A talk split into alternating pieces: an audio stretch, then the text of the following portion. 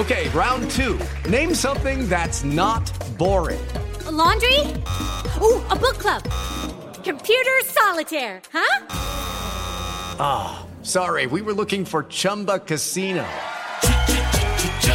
That's right. ChumbaCasino.com has over 100 casino style games. Join today and play for free for your chance to redeem some serious prizes. ChumbaCasino.com. No purchase necessary. Full prohibited by law. 18 plus terms and conditions apply. See website for details. Miércoles 20 de abril. Yo soy Alejandro Villalbazo y esta es la información que sirve. Se llama Melissa Lucio. Ella es madre de 14 hijos. Vivos le quedan 13. De hecho, está acusada de haber matado a una pequeñita de sus hijos, una bebita de tan solo dos años, y por eso está sentenciada a muerte en los Estados Unidos. Todo indica que es una injusticia, todo indica que una mujer inocente podría recibir la pena de muerte. Lalo González.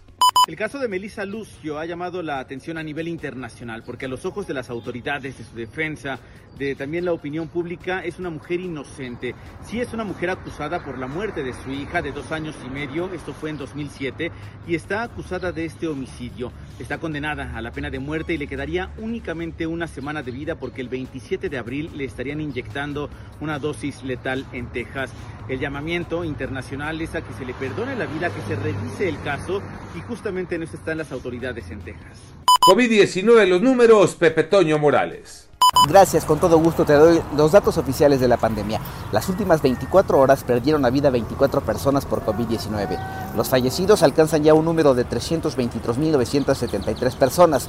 Vamos con los contagios porque ya se alcanzó la cifra de 5.729.270 personas y es que en las últimas 24 horas hubo 438 nuevos casos. Ahora bien, la Secretaría de Salud señaló que del 10 al 16 de abril en promedio hubo diariamente 271 personas contagiadas y los fallecimientos alcanzaron la semana pasada 5 casos por día.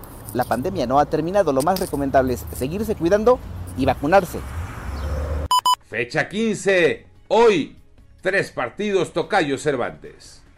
Así es, Tocayo. Continúa la actividad de la jornada doble, la última de este campeonato, donde este martes se jugaron cinco partidos. Cuatro equipos ganaron de local y solamente un visitante. Bravos de Juárez en el estadio Nemesio 10, 1 por 0 ante el Toluca, contra todo pronóstico.